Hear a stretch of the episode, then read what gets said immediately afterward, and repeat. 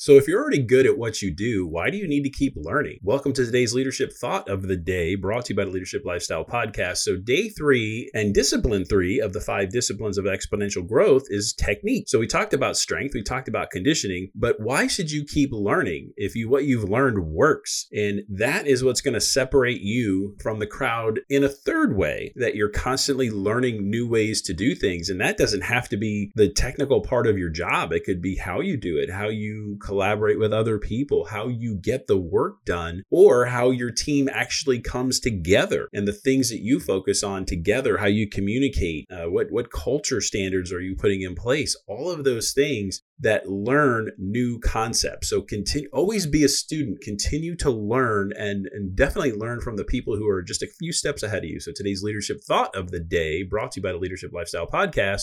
Grow yourself just a little bit more.